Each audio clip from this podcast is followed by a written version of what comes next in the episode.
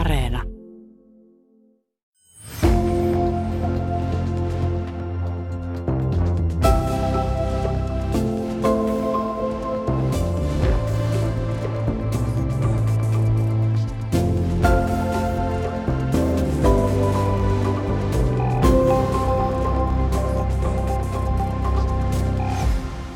Voiko ihminen käydä työssä ja silti olla köyhä? Eikö ahkeruudella ja työteliäisyydellä pitänyt aina rikastua tai edes pärjätä tässä yhteiskunnassa? Onko tulevaisuudessa yhä enemmän niitä, jotka joutuvat paiskomaan 2, jopa 3 osa-aikaista duunia henkensä pitimiksi? Minä olen toimittaja Asta Leppä, ja tässä ohjelmasarjassa pohditaan, miksi Suomen kaltaisessa hyvinvointivaltiossa on köyhiä ja keitä he oikeastaan ovat. Tämänkertaisessa jaksossa etsitään vastausta siihen, onko niin sanottujen työssäkäyvien köyhien määrä hiljaisessa kasvussa. Edellä mainitun kaltaista köyhän työelämää valottaa ruokakaupassa osa-aikaisilla sopimuksilla vuodesta 2012 asti työskennellyt Mari Helsingistä. Yhteiskuntapolitiikan lehtori, dosentti Mikko Jakonen puolestaan kertoo, mitä työn niin sanottu prekarisoituminen tarkoittaa. Tämä on Asta Leppä ja Köyhä Suomi.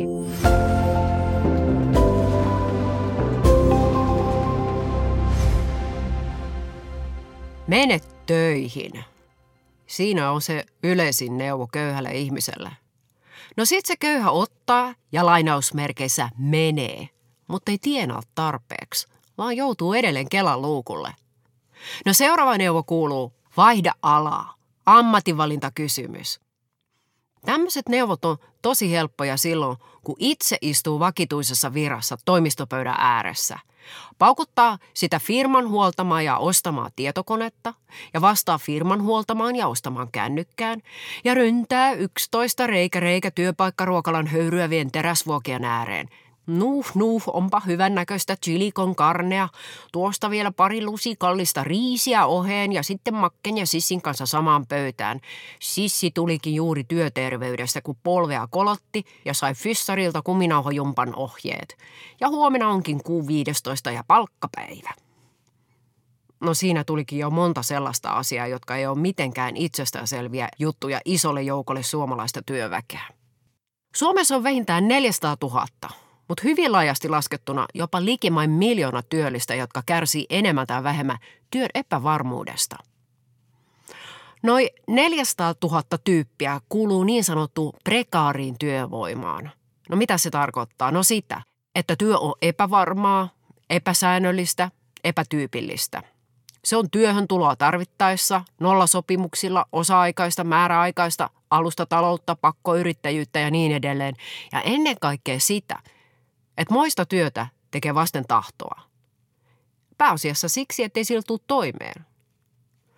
Isolla osalla suomalaisista työläisistä ei ole vakituista työyhteisöä, ei oikeutta työterveyshuoltoon, ei firman kustantamia työvälineitä ja muita työsuhdeetuja, ei lomaltapaluurahoja, eikä itse asiassa edes vuosilomaa. Nämä ihmiset roikkuu yhdellä kädellä huono-osaisuuden kuilureunalla ja yrittää samalla hapuilla parempaa otetta työelämästä. Ja kuitenkin sitä eletään rikkaassa hyvinvointivaltiossa. Ilmeisesti ei kuitenkaan niin rikkaassa, että firmat voisivat maksaa kaikille säällistä palkkaa. No tämmöisessä tilanteessa yhteiskunnan on tietenkin tultava hätiin ja tavallaan tuettava ei vaan sitä työläistä, vaan myös firmoja, että ne pärjää niin sanotusti globaalissa markkinatilanteessa. Ja tästä syystä työssäkäville köyhille maksetaan usein asumistukea, joskus toimeentulotukeakin, mutta ennen muuta soviteltua työttömyyspäivärahaa. Toki on paljon niitäkin, jotka vaan sinnittelee ilman minkäänmoisia tukia. Tai elävät puolison kustannuksella, koska eivät itse tienaa tarpeeksi. Eikä sekään nyt niin hauskaa ole. On tämä aika ihmeellistä. Itse olen ollut pakkoyrittäjä kohta 15 vuotta. Ja mä sanon pakkoyrittäjä, koska olisin riemusta kirkua ja ottanut koska tahansa vastaan oma alani vakituisen duunipaikan.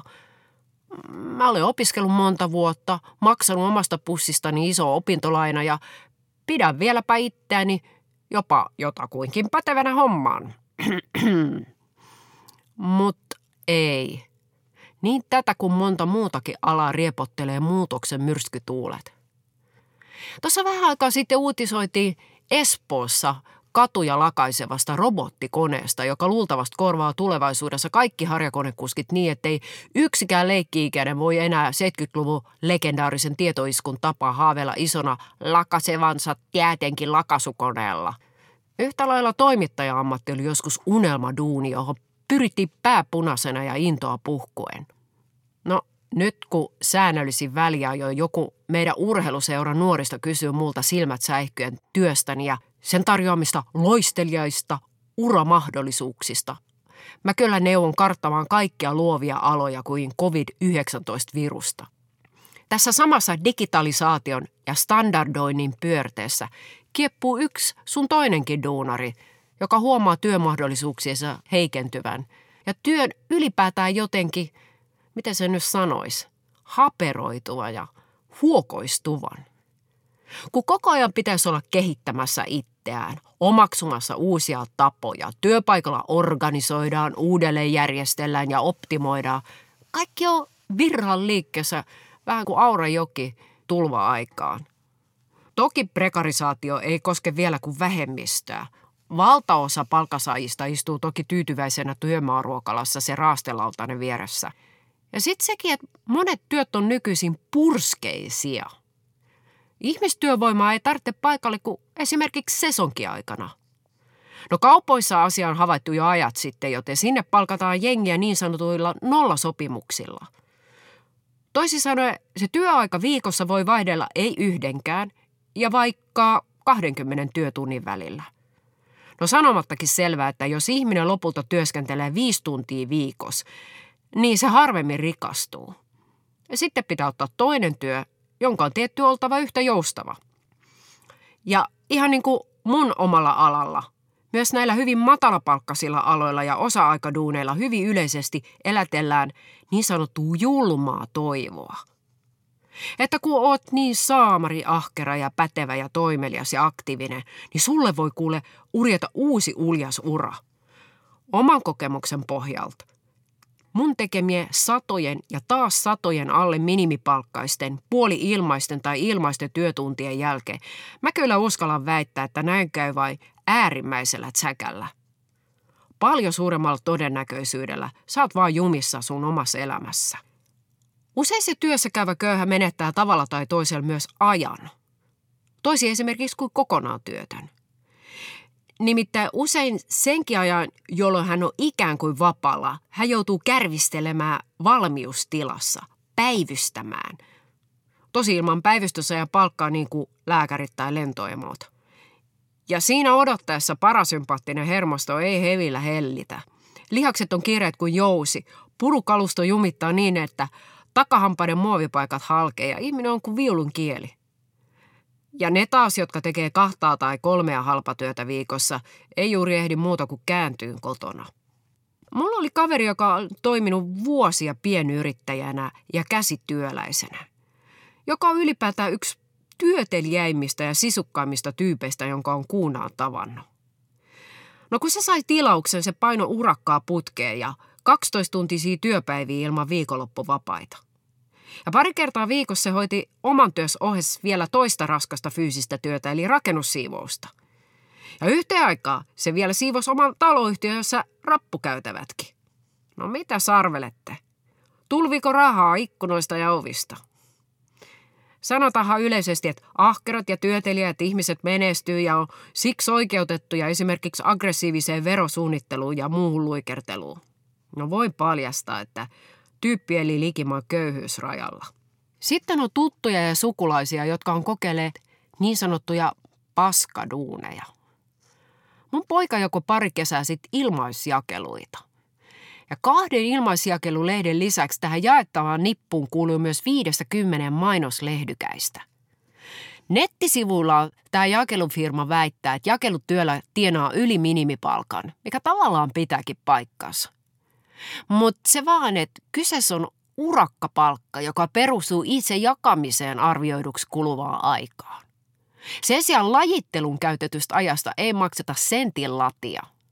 Ilman mainosten ja lehtisten lajittelemista nippuihin Mun ajokortittoman alaikäisen pojan olisi siis pitänyt käydä hakemassa työntökärryihin aina uuden satsin mainoksia ja jakaa ne taas erikseen samoihin laatikoihin. Kyllä se lajittelu aika välttämätön osa työtä oli. 4 jakelukerrasta poika ansaisi bruttona 75 €. Ja 1 rupeama kesti noin 5-6 tuntia. No tälläkö pitäisi sellaisen ihmiseen, joka maksaa tästä summasta vielä verot ja omat eläke- ja sosiaaliturvamaksut, pärjätä taloudellisesti? No asia valaisee hyvin sekin, että poikani työn rupeaman jälkeen me ei olla sen koommin saatu kyseisiä ilmaislehtiä. Uusia jakajia ei ole siis löytynyt kohta 2 vuoteen, eikös ole ihan mahdoton ylläri. No tässä vaiheessa moni ehkä tuhahtelee mielessään, että tota se sitten on työn vieroksunta ja nenän nyrpistelyä ja senkin laiskurit. Tuttu kauppiaskin valitti somessa muutama vuosi sitten, miten hänen kauppansa työhaastattelussa oli luumuillut kuulemma pelkkää vätyksiä. Eivät ole yhtään olleet kiinnostuneita hänen tarjoamastaan rehellisestä työstä, vaan kaljan juonti ja kattoon räkiminen kutsuivat enemmän. No tämä vätestelyväite kuulosti mun korviin aika omituiselta, koska ainakaan mä en ole tavannut kuin muutamia tosi syrjäytettyjä päihde-, peliriippuvuus- tai mielenterveysongelmista kärsiviä ihmisiä, jotka ei ole halunneet töihin. Eikä heidän elämänsä ole millään muotoa kadehdittavaa verovaroilla mälläämistä, vaan lopulta aika ankeaa ja näköalatonta. Yleensä ihmiset hakeutuu ihan mielellään työhön, jolla oma elämänlaatu paranee. No vastauksia siihen, millaisella sopimuksella tota työtä oli tarjolla ja kuinka monta tuntia viikossa ei sitten enää herunutkaan. Mutta hei, mä ymmärrän kyllä todella myös yrittäjiä. Yhteisessä kusessahan tässä ollaan. Jutujuonihan on se yksinkertainen tosiseikka, että talouden pitää kasvaa ja että kilpailu on aina vain ankarampaa. Tilanteessa, jos kilpailu uhkaa hajottaa ja hallita suomalaista hyvinvointiyhteiskuntaa, lisätilkka solidaarisuus voisi kuitenkin auttaa. Ihan molempia osapuolia. Silti, aivan kuten massatyöttömyys on uhka tavallisille hyvää elämää viettäville työläisille, niin on myös matalapalkkatyöläiset ja työssäkäyvät köyhät. Kun tulijoita riittäisi ja iso kasa jengiä kärkkyy sun työpaikkaa kuolavalueen kuin vihikoiran mustin et mirrin herkkutikkua, jokaisen duuni käy epävarmaksi ja ehtoja voidaan rukata alaspäin yhä helpommin. Ja juuri siksi itse kunkin kannattaa olla huolissaan näistä työn hiljaisista pohjavirnoista. Valitettavasti ammattiyhdistysjärjestöt ovat ehkä pamia lukuun ottamatta olleet kumman apaattisia ajamaan muiden kuin vakituisessa palkkatyössä olevien työntekijöiden asemaa. Niin moni juttu jää pimentoon ja ajois hoitamatta, kun ihmiset turvallisuuden haussaa haluaa pistää päänsä puskiin. Pitäisi kuitenkin kohdata se tosiseikka, että moni työ on muuttumassa ja samalla koko tähän asti tuntemamme hyvinvointiyhteiskunta. Tavalla tai toisella.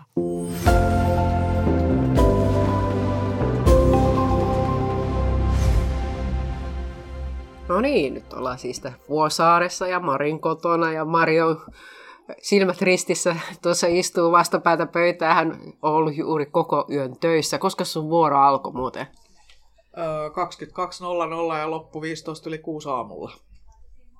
Raskaan työn raataja. Mutta esitellään sut ensin tällä meidän niin sanotulla tutulla lomakkeella. Eli mikä sun nimi on? Mari. Ja paikkakunta? Itä-Helsinki Vuosaari. Ja sun ammatti tai asema? Myyjä. Ja mikä on sun arvioidut kuukausitulot? Ne vaihtelee siinä 1 500 € 2 200 välillä. Ja mikä on tavallaan syy tähän sun vähävaraisuuteen? Sähän kuitenkin käyt työssä. Osa-aikainen työ. Viikkotunnit on 22-45. Mutta jos on 45 tuntia, niin se tarkoittaa lisätöitä. No miksi se on osa-aikainen? Miksi et saa niin sanotusti koko päivä työssä? En ole saanut kokoaikaisen paikkaa. Että aina kun se kokoaikaisen paikka on ollut tulossa, niin sitten on jostain toisesta myymälästä siirretty kokoaikainen työntekijä. Tai jolloin on ollut kokoaikaisen sopimus, niin silloin ei ole ollut vaihtoehtoja. Eli mä oon niin kuin aina tippunut sitten siitä. No mutta osaatko sä mitään järjen selitystä antaa tällä? Sellaisen järjen selityksen mä osaan kyllä antaa, että niin kuin esimerkiksi pienen elintarvikemyymälän työtunnit ja se työ ei toimi ilman niitä osa-aikaisia. Eli ne osa-aikaiset on ne, jotka joustaa. Ne tekee niitä ylimääräisiä vuoroja, jos joku sairastuu, koska kokoaikaisella on 37,5 tuntia ja ne on niin sanotusti kiveen kirjoitetut. Et jos se kokoaikainen tekee ylimääräistä työtä, niin se pitää jossain kohtia sitten antaa vapaana. Miten hyvin sä tuut toimeen sun palkalla? No siis tällä hetkellä tietysti ihan ok, koska asun avoliitossa, mutta ennen tätä avoliittoa mä olin 13 vuotta yksinhuoltaja äiti, osa-aikainen työntekijä.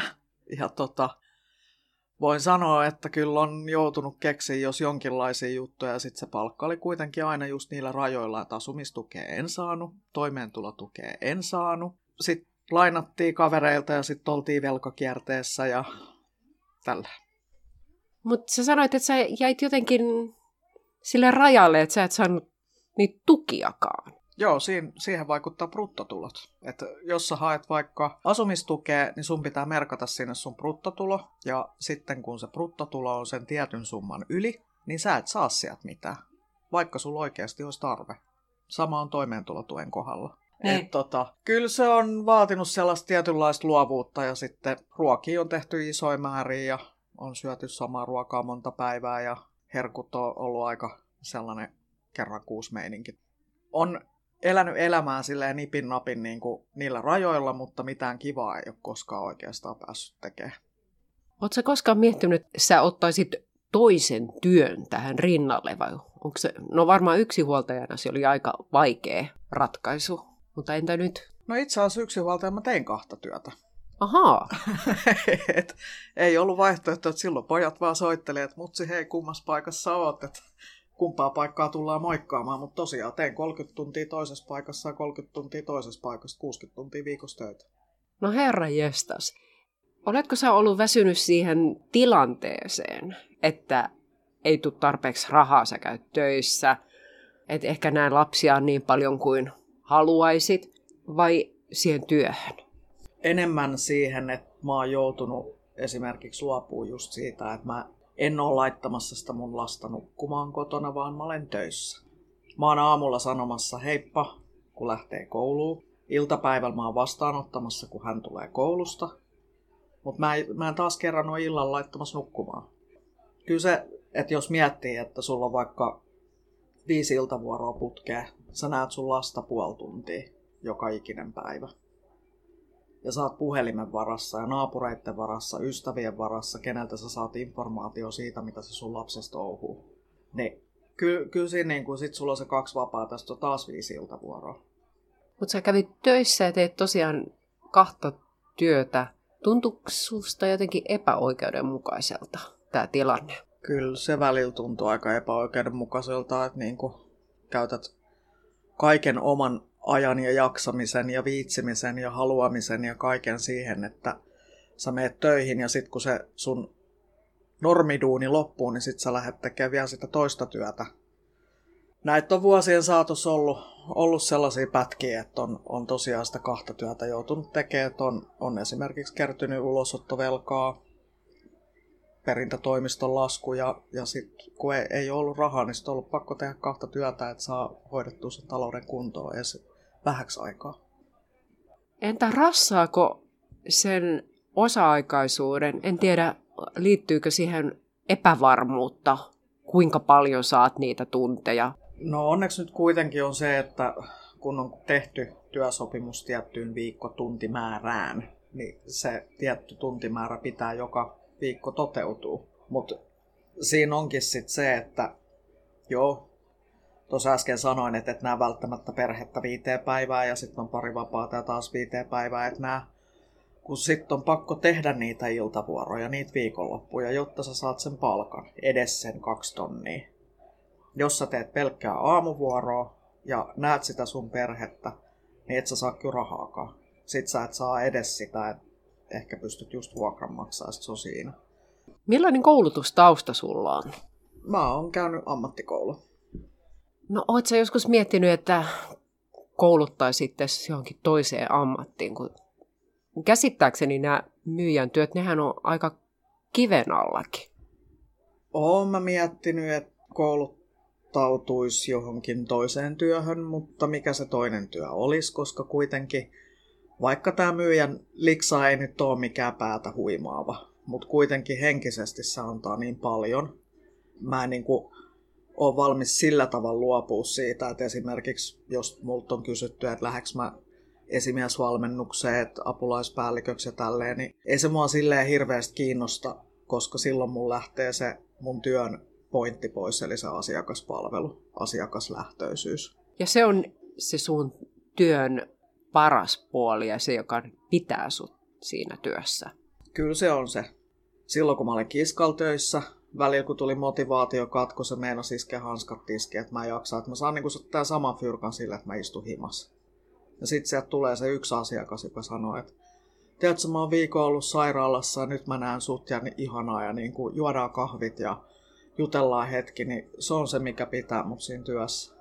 Vaikka se liksaa ei olekaan päätä huimaava. Niin, se on tosi ihmisläheistä työtä lopultakin. On se. Ja hyvässä ja pahassa. Hyvässä ja pahassa. Että kyllä niin kuin voin sanoa, että tässä työssä näkee kyllä koko elämänkirjon ja skaalan ja nuoresta vanhaa ja vauvasta vaariin ja ihan kaiken mahdollisen. Kaikki yhteiskuntaluokat, kaikki rikkaat, köyhät, ojasta nousseet, ihan kaiken. Mutta jokaiselle pitää olla ihminen. Et en tiedä, todennäköisesti mun kutsumustyö. Ootko ollut joskus sellaisessa tilanteessa, että sulla on ollut niin sanottu nollasopimus? Ei, ja sellaisen mä ikinä lähtisi. En koskaan. Et sä oo silloin missään töissä, jos sulla on nollasopimus. Sä oot töissä, mutta sä et oo töissä. Teidän alalla on niitä aika paljonkin. Valitettavasti. Miltä susta tuntuu sellainen ajatus, ainakin varmasti ennen avoliittoas niin, ja 2 lapsen yksinhuoltajana sä olit, ja teit 2 työtä, niin olit työssä käyvä köyhä? Voi sen noinkin laittaa. Et niinku, henkisesti sai siitä työstä paljon, mutta sitten se kaikki muu siinä ympärillä, just se rahan riittämättömyys ja joissain kohtiin jopa huonoa ravintoa syövänä ja sitten, että sä et pysty sun lapsille tarjoamaan välttämättä kunnon ravitsevaa ruokaa, että kyllähän se ruoka joka päivä oli, mutta se, että mitä se oli, niin se oli sitten toinen juttu, koska ei yksinkertaisesti ollut rahaa, että jos olisi halunnut ostaa naudanjauhelihaa, niin et kyllä osta, koska sulla ei ole fyrkkaa siihen. Tai olisit halunnut ostaa tummaa makaronia, niin et osta, kun ei sulla ole rahaa siihen. Tai lapsi sanoi, että äiti, että mennään käymään mäkkärissä. No, joo, voit sä saada se eurohampparin, mutta se on sitten siinä. Tai mä haluan lähteä Linnanmäelle. No ei nyt kyllä lähetä. Lähetään tossa ehkä 2 kuukauden päästä, kun mä vähän säästän rahaa, nipistän jostain. Yleensähän sanotaan, että jos et saa tarpeeksi palkkaa, niin se on sitten ammatinvalintakysymys. Oletko kuullut tällaisen ohjeen? Voi kuule, vaikka kuinka monta kertaa. Ja sitten siinä kohtaa voi vaan todeta, että niin, se on ammatinvalintakysymys. Mutta entäs jos sulla ei ole siellä lapsuudessa tai nuoruudessa ollut sellaisia mahdollisuuksia, että sä olisit voinut lähteä opiskelemaan. Kun siihen aikaan, kun meikäläinen on opiskellut, niin opintotuki oli 505 markkaa korkeimmillaan. Ja siitä sä maksat kirjat ja et cetera, et cetera, et cetera, niin et sä nyt kyllä kauhean niin kuin kummosia juttuja lähde opiskelemaan, jos äiti on vielä sairaalassa laitosaapulaisena töissä. Eli sä tuut duunariperheestäkö? Kyllä todellakin duunariperheestä ja sitä vaan itsekin. Ja sä oot 12 vuotta tehnyt fyysistä työtä. Tuntuuko se missään? Itse asiassa 21 vuotta.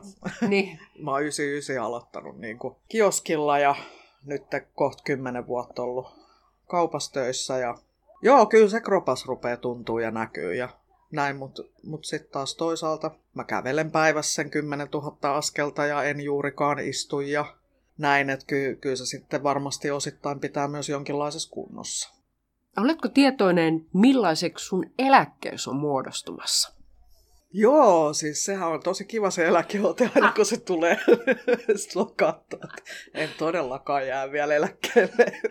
Mutta sanotaan näin, että näillä palkankorotuksilla ja kaikilla, niin eipä se kovin kummoseksi kyllä muodostu. Varmasti jään alle 2 000. Haluisitko sä tosiaan sen kokopäiväisen työn, jos sulla nyt tarjottaisi sitä? niin sanotusti 8–5 hommaa?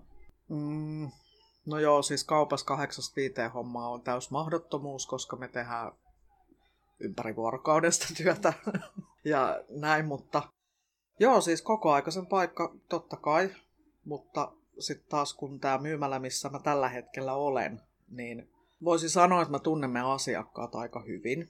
Ja siellä kun joku vaikka tulee raskaaksi ja sitten rupeat huomaamaan sen masukummun ja sitten se lapsi syntyy ja sitten tulee pariskunta vauvan kanssa kauppaan ja sitten menee vuosia eteenpäin ja sitten jonain päivänä se pikkunen tepastelee niiden kärryjen kanssa siellä ja tekee ostoksia ja sitten kasvaa ja sä näet sen kasvun ja kehityksen ja sit tullaan sanoa, että nyt alkaa eskari ja nyt alkaa koulu, niin se on ihan huippua. Eihän niinku, mä saan myyjänä olla mukana näissä asioissa. Ja ne teinit, jotka on silloin ollut 11V, kun mä oon mennyt siihen myymälään, niin on nyt täysikäisiä. Ja sit kun ne ylpeä näyttää sitä ajokorttia, kun ne menee pelikoneelle tai ostaa Veikkauksen pelejä, niin se on ihan mieletöntä. Niin. Pelottaako sinua sellainen asia kuin, että pikkuhiljaa sun työssä tapahtuu tämmöistä automatisaatiota? Eli yhä useampaan kauppaan on ilmestynyt tällaisia itsepalvelukassoja ja muita. Ja sehän on yksi sellainen tekijä, mikä laittaa myyjiä kilometritehtaalle. Joo, tavallaan se pelottaa, tavallaan ei, koska kaikkia myyjiä ei voida kyllä niin kuin kilometritehtaalle laittaa, ei mitenkään, vaikka siellä olisi millaiset vitsin robotit tekemässä sitä duunia. Mutta varmasti joo, itsepalvelukassa tulee jonkun verran vaikuttamaan myyjien palkkaukseen niin kuin ajan myötä, mutta ei ainakaan vielä. Ehkä tulevaisuudessa, mutta ei yksikään elintarvikemyymälä tule toimimaan ilman myyjiä.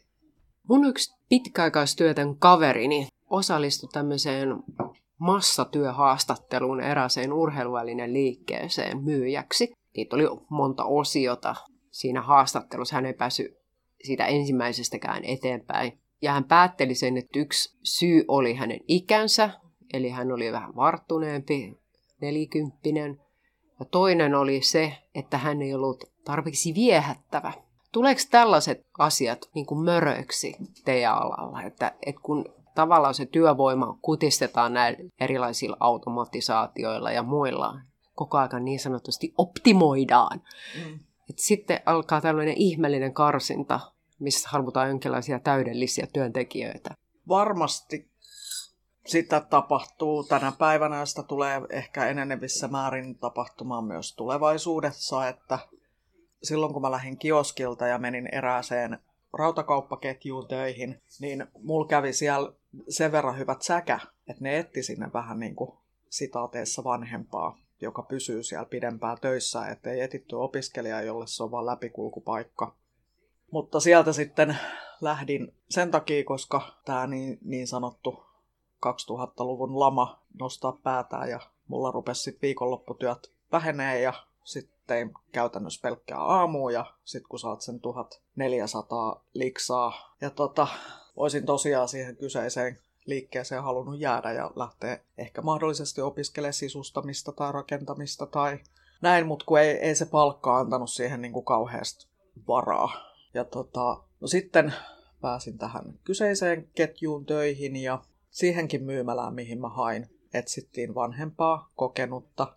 Ja se mun tuntipalkka ei ollut mikään peikko, vaan niin kuin sitä arvostettiin, että on kokenut myyjä ja tekee todennäköisesti ehkä mahdollisesti eläkeikään asti duunia. Niin mulla on käynyt silleen niin kuin hyvä mäihä, että mä en ole taistellut minkään opiskelijan kanssa, joka tulee vaan muutamaksi kuukaudeksi, puoleksi, vuodeksi, kesäksi. Mutta no en tiedä, mitä itselle kävisi, jos nyt tosiaan joutuisi lähteä hakemaan duunia. Voi olla, että kävisi sama juttu, että joo, hei, ei tarvitse tulla meille töihin, saat sen verran vanha jo. Ja niin kuin toi sun palkka, joo, me ei tollaisia ruveta maksaa, että otetaan mieluummin tollainen ensimmäisen vuoden myyjä tai harjoittelija, jolle maksetaan mun liksasta. No siitä voisi se femma ottaa, 5 euroa ottaa pois siitä mun tuntiliksasta. Ja sit mennään sinne harjoittelijan palkkaan.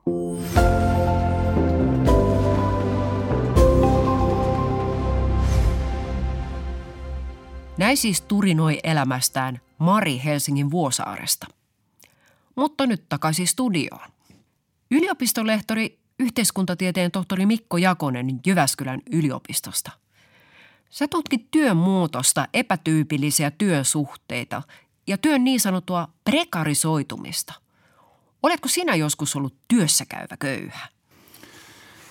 Olen kyllä tehnyt töitä esimerkiksi apurahalla tutkijana, jolloin mulla ja avovaimolla, meillä oli 2 pientä lasta siinä vaiheessa, niin varmasti tulot jäi alle köyhyysrajan muutaman vuoden. Mutta sitä ennen oikeastaan sanoisin, että opiskeluvaihe oli se, milloin oltiin köyhiä.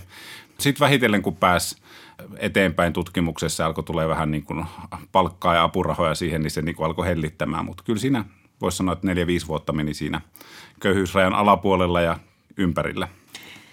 No jos vähän perataan näitä käsitteitä, kaikille ei ole ehkä selvää, mitä tarkoittaa työn prekarisaatio. Mitä se on? Työn prekarisaatio tarkoittaa lyhyesti sanottuna epävarmistumista. Sitä, että seuraava työpätkä esimerkiksi ei ole aivan tiedossa tai on varmuus siitä, että tämä määräaikaisuus loppuu aika pian. Se tarkoittaa osa-aikaisia töitä, jotka toki voivat olla myös pysyväisluontoisia. Se tarkoittaa erilaisia työsilppuja, vuokratyötä, nollatuntisopimuksia, itsensä työllistämistä, freelancerit voisi monella lailla laskea mukaan, apurahatutkijat myös. Eli ylipäätänsä tämmöinen niin sanottu epätyypillinen työ. Joskin vähän sitä termiä jo kaihdan, koska nämä on aika tyypillisiä meidän yhteiskunnassa.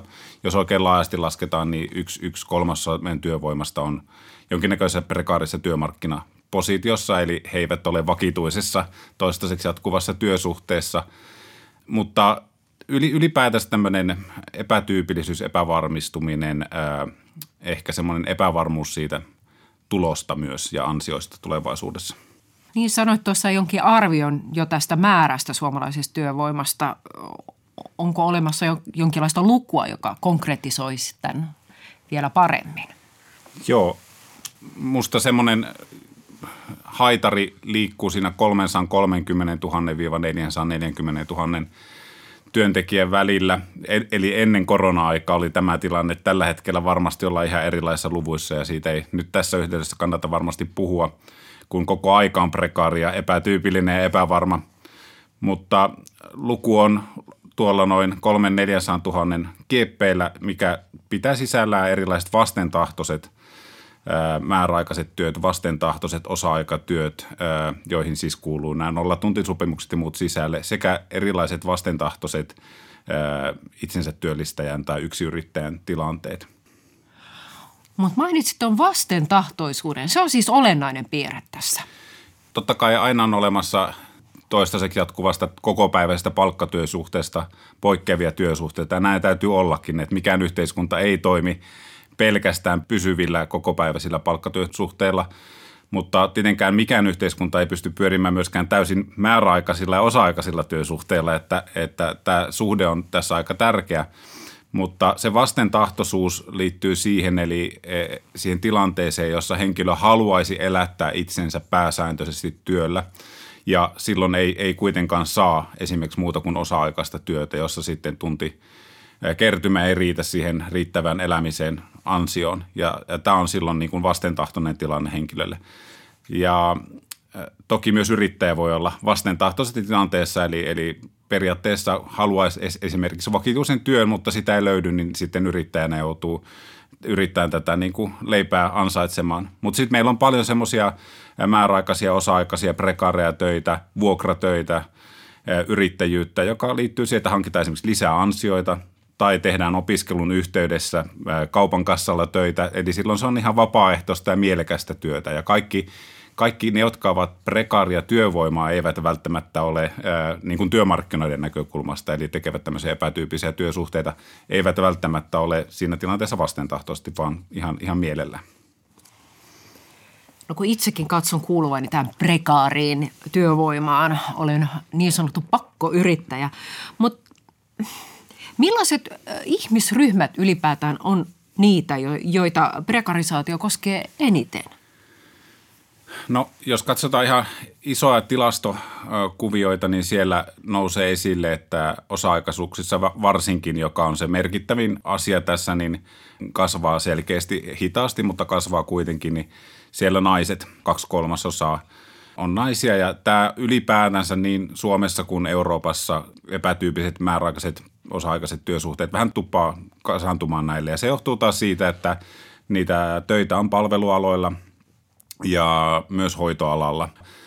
Eli tämmöiset naisenemmistöiset alat on useammin prekaareja aloja. Suomessa on semmoinen hauska kuriositeetti, että melkein kaikilla muilla kaupan myyjien aloilla on osa-aikaisuuksia, paitsi tuolla moottoriajoneuvojen myynnissä.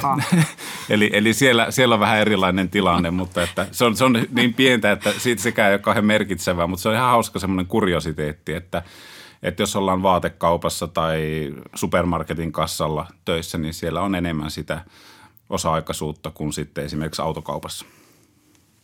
No silloin kun mä olin nuori, niin mua opastettiin ainakin, että tyttö, korkeakoulutus, se takaa aina hyvän toimeentulon.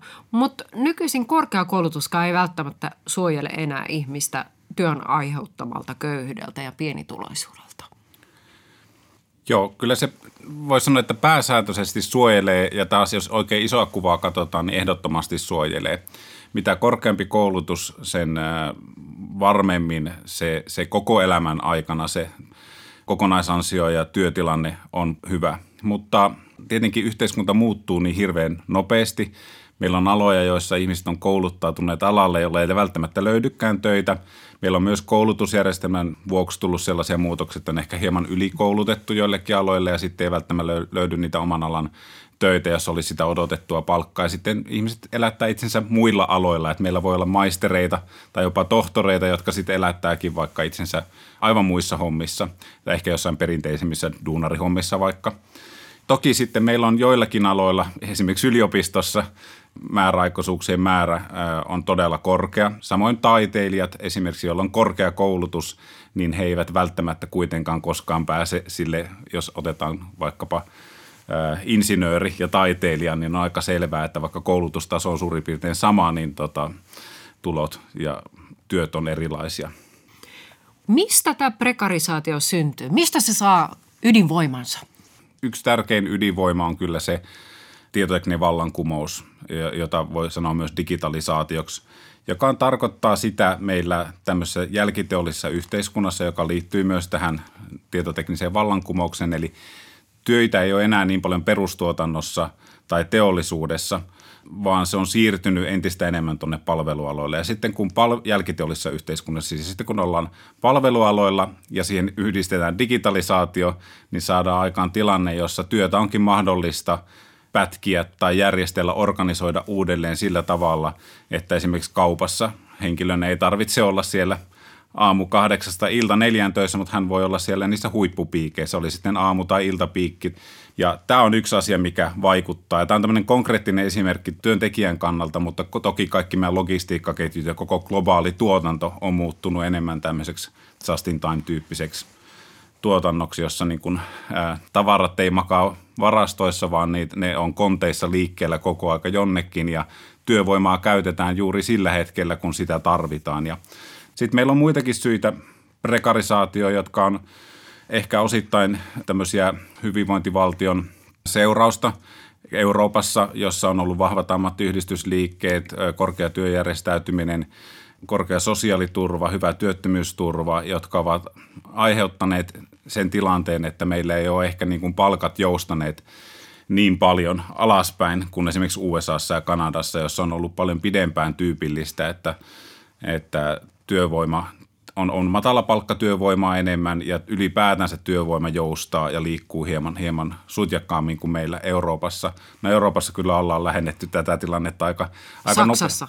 Saksassa esimerkiksi. Saksa on hyvä esimerkki ja sen niin sanottu Saksan malli on tarkoittanut nimenomaan tätä.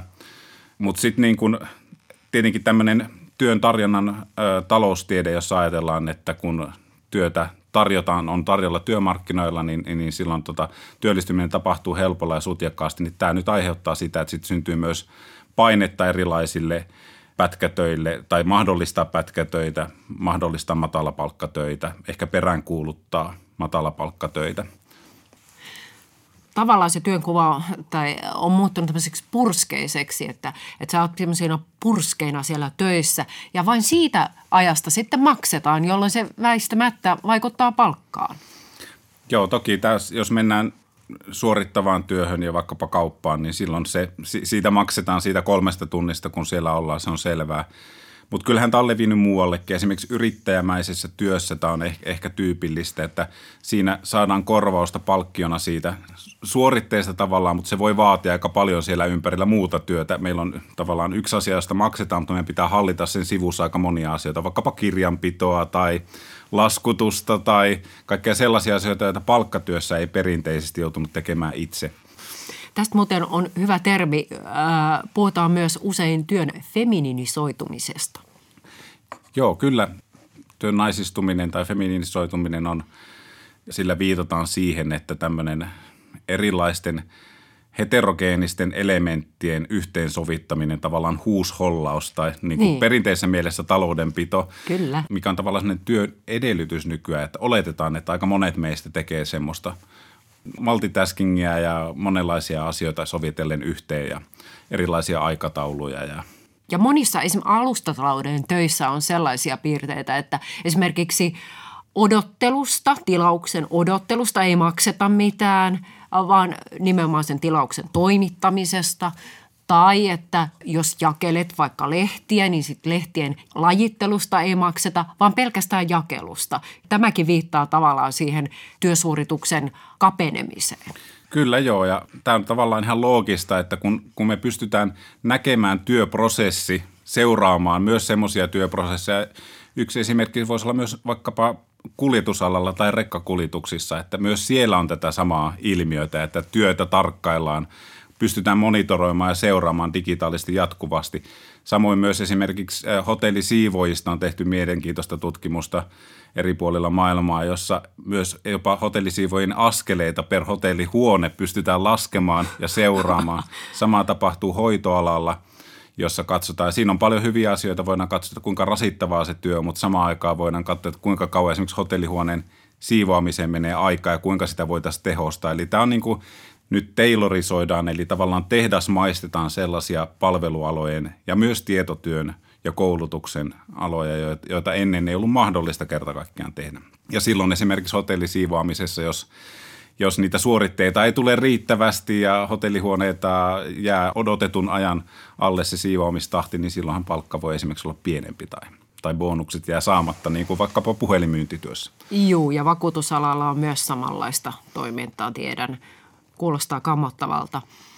Yliopistonlehtori, dosentti Mikko Jakonen, onko sitten tämä työn prekarisaatio semmoinen viimekätinen syy, jonka tuloksena on syntynyt myös niin sanottujen työssäkäyvien köyhien joukko? Haluaisin sanoa, että on, mutta ei se niin ole. Meillä on ollut työssäkäyviä köyhiä ehkä sanotaan historiassa enemmän kuin nykyään, jos ajattelee vaikkapa Suomea. Eli ei se todellakaan pelkästään tästä jälkiteollisesta tuotantomuodosta ja digitalisaatiosta ja muusta seuraa. Mutta kyllä meidän oletusarvo tietenkin on ollut länsi-eurooppalaisissa hyvinvointivaltioissa, että palkkatyöllä tulee toimeen ja myös yrittämisellä pystyy elättämään itsensä ja se on se riittävä tulo. Ja sitä myöten, kun hissukseen nämä epätyypilliset työt ja prekaarit työt lisääntyy, niin meille syntyy sellaisia ilmiöitä, joissa ihmiset eivät sillä palkkatulollaan pysty elättämään itseään kokonaan ja voivat tarvita siihen sitten esimerkiksi sosiaaliturvaa tai työttömyysturvaa tai lainaa tai pikavippiä tai toista työtä. Toinen työ esimerkiksi USA:ssa on tyypillistä tälle työssä käyvien köyhien tilanteille, että siellä saadaan tehdä 2 tai 3 työtä, jotta pystytään se peruselintaso turvaamaan. Ja silloin juuri osa-aikainen työ ja muut lyhyet määräaikaisuudet johtaa tähän. Ja siinä mielessä prekarisaatio on tendenssi, joka lisää myös mahdollisuutta siihen, että meillä on enemmän työssä käyviä köyhiä. No miten tällainen tilanne vaikuttaa ihmiseen itseensä?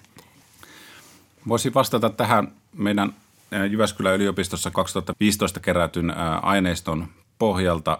Meidän näissä aineistossa tulee esille, että ihmiset on aika sisukkaita, mutta kyllä siellä on ristiriitaista tilannetta. Eli toisaalta ihmiset kokee, että ei auta mikään, täytyy sisukkaasti purra vaan hammasta ja mennä eteenpäin, vaikka tilanne on erittäin hankala ja halutaan antaa lapsille esimerkki siitä, että töitä kannattaa tehdä ja yrittää ja pysyä elämässä kiinni. Aika moni sanoo, että saisin samat rahat olemalla työttömänä ja nostamalla muuta sosiaaliturvaa, mutta en halua tehdä niin. Haluan silti tehdä töitä, vaikka se on vaikeaa.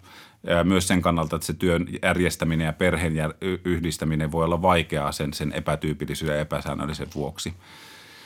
Kyllä siellä myös sitten toisaalta on semmoista loppuun palaamista. Monet kertoo siitä häpeästä tai stigmasta, joka syntyy tämmöisestä tilanteesta, eli sitten ei haluta kertoa. Jotkut jopa sanoo, että ei edes puolisolle tästä tilanteesta. Peitellään sitä esimerkiksi, että ei ole käyty kampaajalla tai ei ole uusia vaatteita tai ei käydä perheen kanssa lomalla tai ei ole varaa uusiin nappiksiin lapsille tai jotain vastaavaa. En halua lähteä kavereiden kanssa enää ravintolaan tai kaljalle, koska se kaljalla käynti tarkoittaa sitä, että mun viikon ruokabudjetti menee siihen. Ja näin ei voi tehdä ja se sitten johtaa eristäytymiseen ja ehkä yksinäisyyteen ja niin edelleen ja toki sen kautta mielenterveysongelmiin. Mutta kyllä perheissä kyllä yksi työn halpuuttamisen tai matalapalkkatyön, prekaarin työn ja työssäkäyvän köyhän tilanteen seuraus on se, että se kotitalouden muoto alkaa näytteleen aika suurta roolia. Onko kaksi vanhempaa vai yksi vanhempi? Se on aika ratkaisevaa tässä. Jos katsotaan, ketkä ovat suurimmassa työssäkäyvien köyhien riskissä, niin kyllä he ovat niin kuin yksinhuoltajat. Eivät välttämättä vielä pienten lasten kanssa, mutta sitten teini-ikäisten kanssa, kun ne menot kasvaa ja tulot ei välttämättä seuraa. Ja sitten yksin eläjät. Ja tietenkin työssäkäyvän köyhän tulot eivät välttämättä ole se ainoa syy, miksi ollaan hankalassa asemassa, vaan myös asumismenot Suomessa on tosi iso tekijä. Suuret kaupungit, missä niitä epäsäännöllisiä, epätyypillisiä töitä on paljon tarjolla, ovat myös kaikkein kalliimpia asuinkustannusten alueita ja tämä yhtälö on hankala. Ja silloin se perheen kyky toimia, vaikka töitä olisi aika kohtalaisestikin, sanotaan näin, että olisi aika hyvä osa-aikainen duuni vaikka Helsingissä, niin silloin perhe voi kuitenkin olla sitten hankalassa tilanteessa, että tuloja on todella vähän ja totta kai se sitten näkyy, vaikuttaa lapsiin ja kyllä meidän aineistossa tulee esille, että ruoasta säästetään, samoin vaatteista, lomista, kaikesta siitä, millä me osoitetaan tätä niin kuin yhteiskunnallista statusta säästetään ja se sitten saa aikaan sitä, että meille syntyy kokemuksia siitä, että olemme huonompia ja köyhempiä. Jos ihminen ei tule työllään toimeen, hän varmaankin tarvitsee yhteiskunnan tukia, esimerkiksi asumis- ja toimeentulotukia. Onko näillä asioilla suora kytkös toisiinsa? Kyllä niillä Suomessa on. Eli meillä Suomessa työssäkäyviä köyhiä on virallisen Suomen tilastokeskuksen mukaan 60 000 ja heistä noin puolet on yrittäjiä, mikä on hyvä muistaa tässä asiassa. Sillä Suomessa yrittäjän sosiaaliturva ja työttömyysturva on heikompi muulloin kuin korona-aikana eli poikkeustilanteessa. Tämä vaikuttaa tietenkin sillä tavalla, että tämä ei kerro tämä luku ihan todellisuutta siitä työssäkäyvien köyhien määrästä sen vuoksi, että meillä on sitten sen lisäksi niitä ihmisiä noin 200 000, jotka joutuu jonkinlaista niin kuin sosiaaliturvaa tai työttömyysturvaa tämän pienen tulonsa lisäksi hakemaan. Ja suurin näistä on selvästi soviteltu työttömyyspäiväraha, jota käytetään varsinkin peruspäivärahan yhteydessä, mutta sen lisäksi asumistuki on aika merkittävä.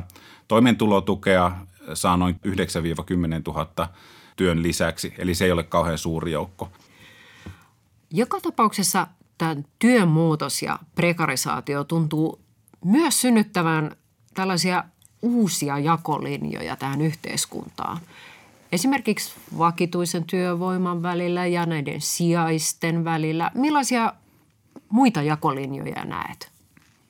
No joo, siis meillä syntyy ehkä sellaisia jakolinjoja, jotka ei noudattele välttämättä perinteisiä luokkajakoja. Eli sitä, että onko henkilö työväen luokkainen, tekeekö hän duunaritöitä, koulutetumpia töitä.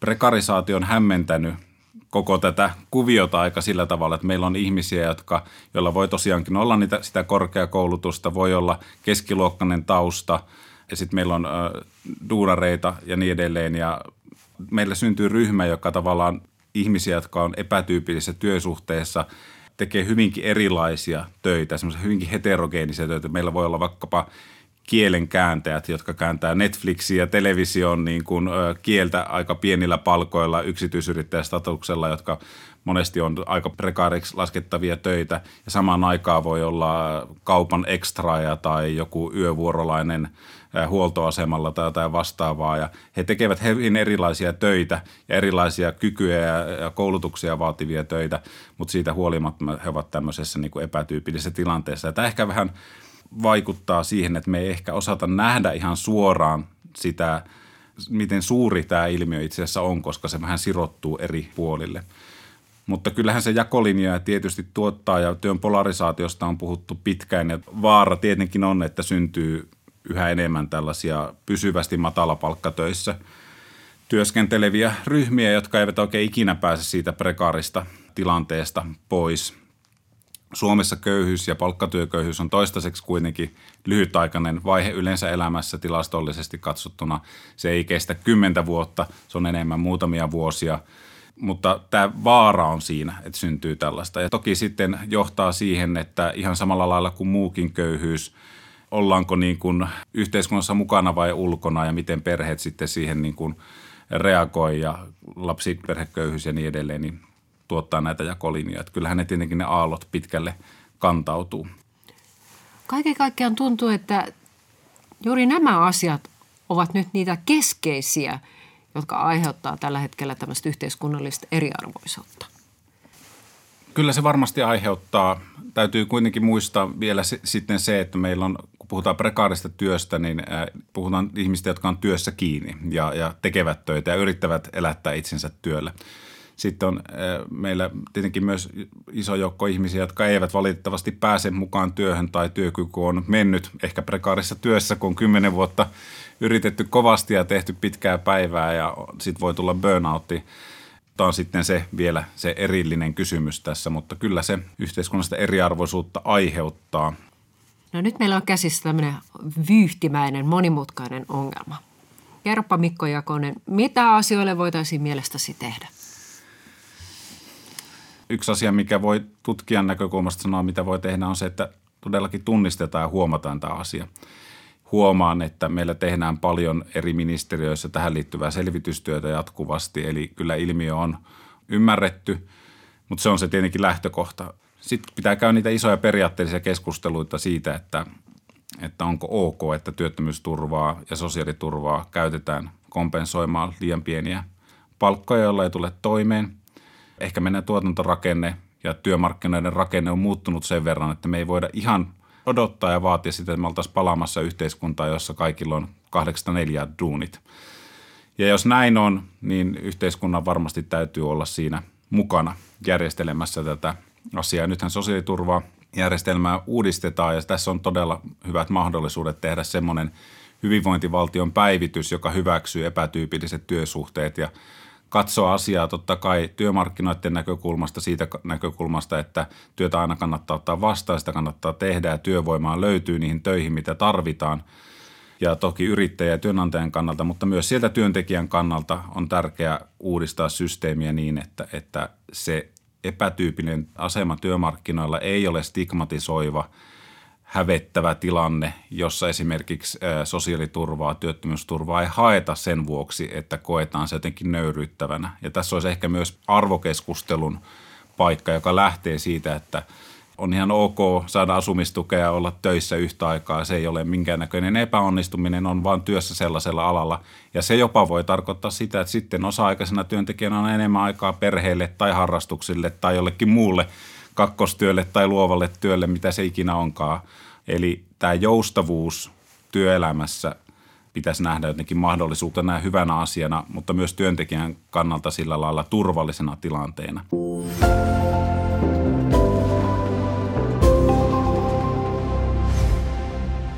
Näin siis yhteiskuntatieteiden tohtori Mikko Jakonen Jyväskylän yliopistosta. Brittiprofessori Guy Standing on puhunut koko maailman työmarkkinoita koskevasta murroksesta. Tämä prekaari eli epätyypillisiä työsuhteita paiskava työvoima on valtava globaali ilmiö. Standing jakaa prekarit 3 ryhmään. Ensinnä on niin sanotut atavistit, tyypit joilla oli ennen vanhaa hyvä varma duunariammatti esimerkiksi paperi-, auto- tai energiateollisuudessa. Mutta nyt, aivan kuten viime vuosina on saatu nähdä, mikään näistä aloista ei ole enää nakkivarma. Maailma on auki ja bisnes siirtyy sinne, missä se kannattaa parhaiten. Nämä atavistit hakee Standingin mukaan usein lohtua populistisesta politiikasta, vaikka populisteilla ei olisikaan tarjota mitään ratkaisuja tähän globaalin bisneksen toimintalogiikkaan. Toinen prekaariryhmä Standingin luokittelussa on niin sanotut nostalgikot. He on maahanmuuttajia ja pakolaisia, vaeltajia, jotka on vailla juuria ja kotia maailmassa.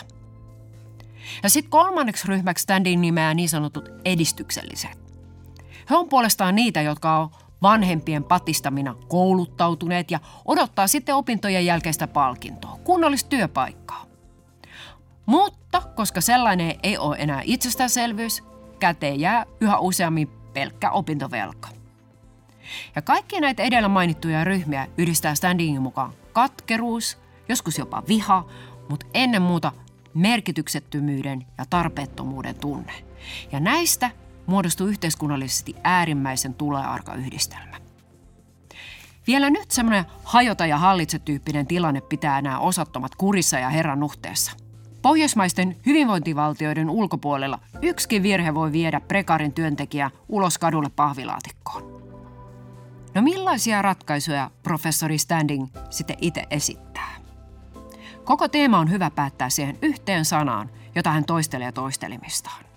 Ja se sana on perustulo. Minä olen toimittaja Asta Leppä ja tämä oli Köyhä Suomi-sarjan 10. jakso. Ensi kerralla tutustumme niihin nuoriin, jotka eivät tunnu oikein löytävän paikkaansa maailmassa.